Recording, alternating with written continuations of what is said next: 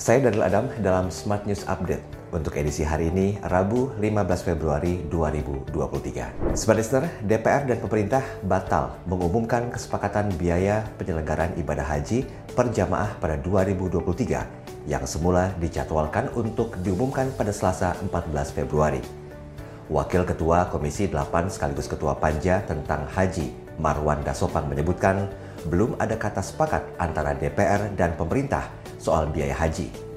Marwan mengatakan ada beberapa item yang dinilai masih bisa diturunkan dalam biaya haji 2023, di antaranya akomodasi hotel, catering, dan masyair di Arab Saudi.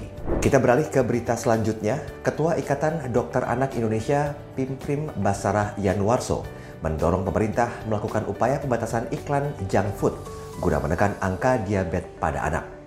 Kandungan karbohidrat dalam produk seperti susu, minuman manis, serta kue, snack, dan biskuit juga dianggap perlu dituliskan dalam kemasan.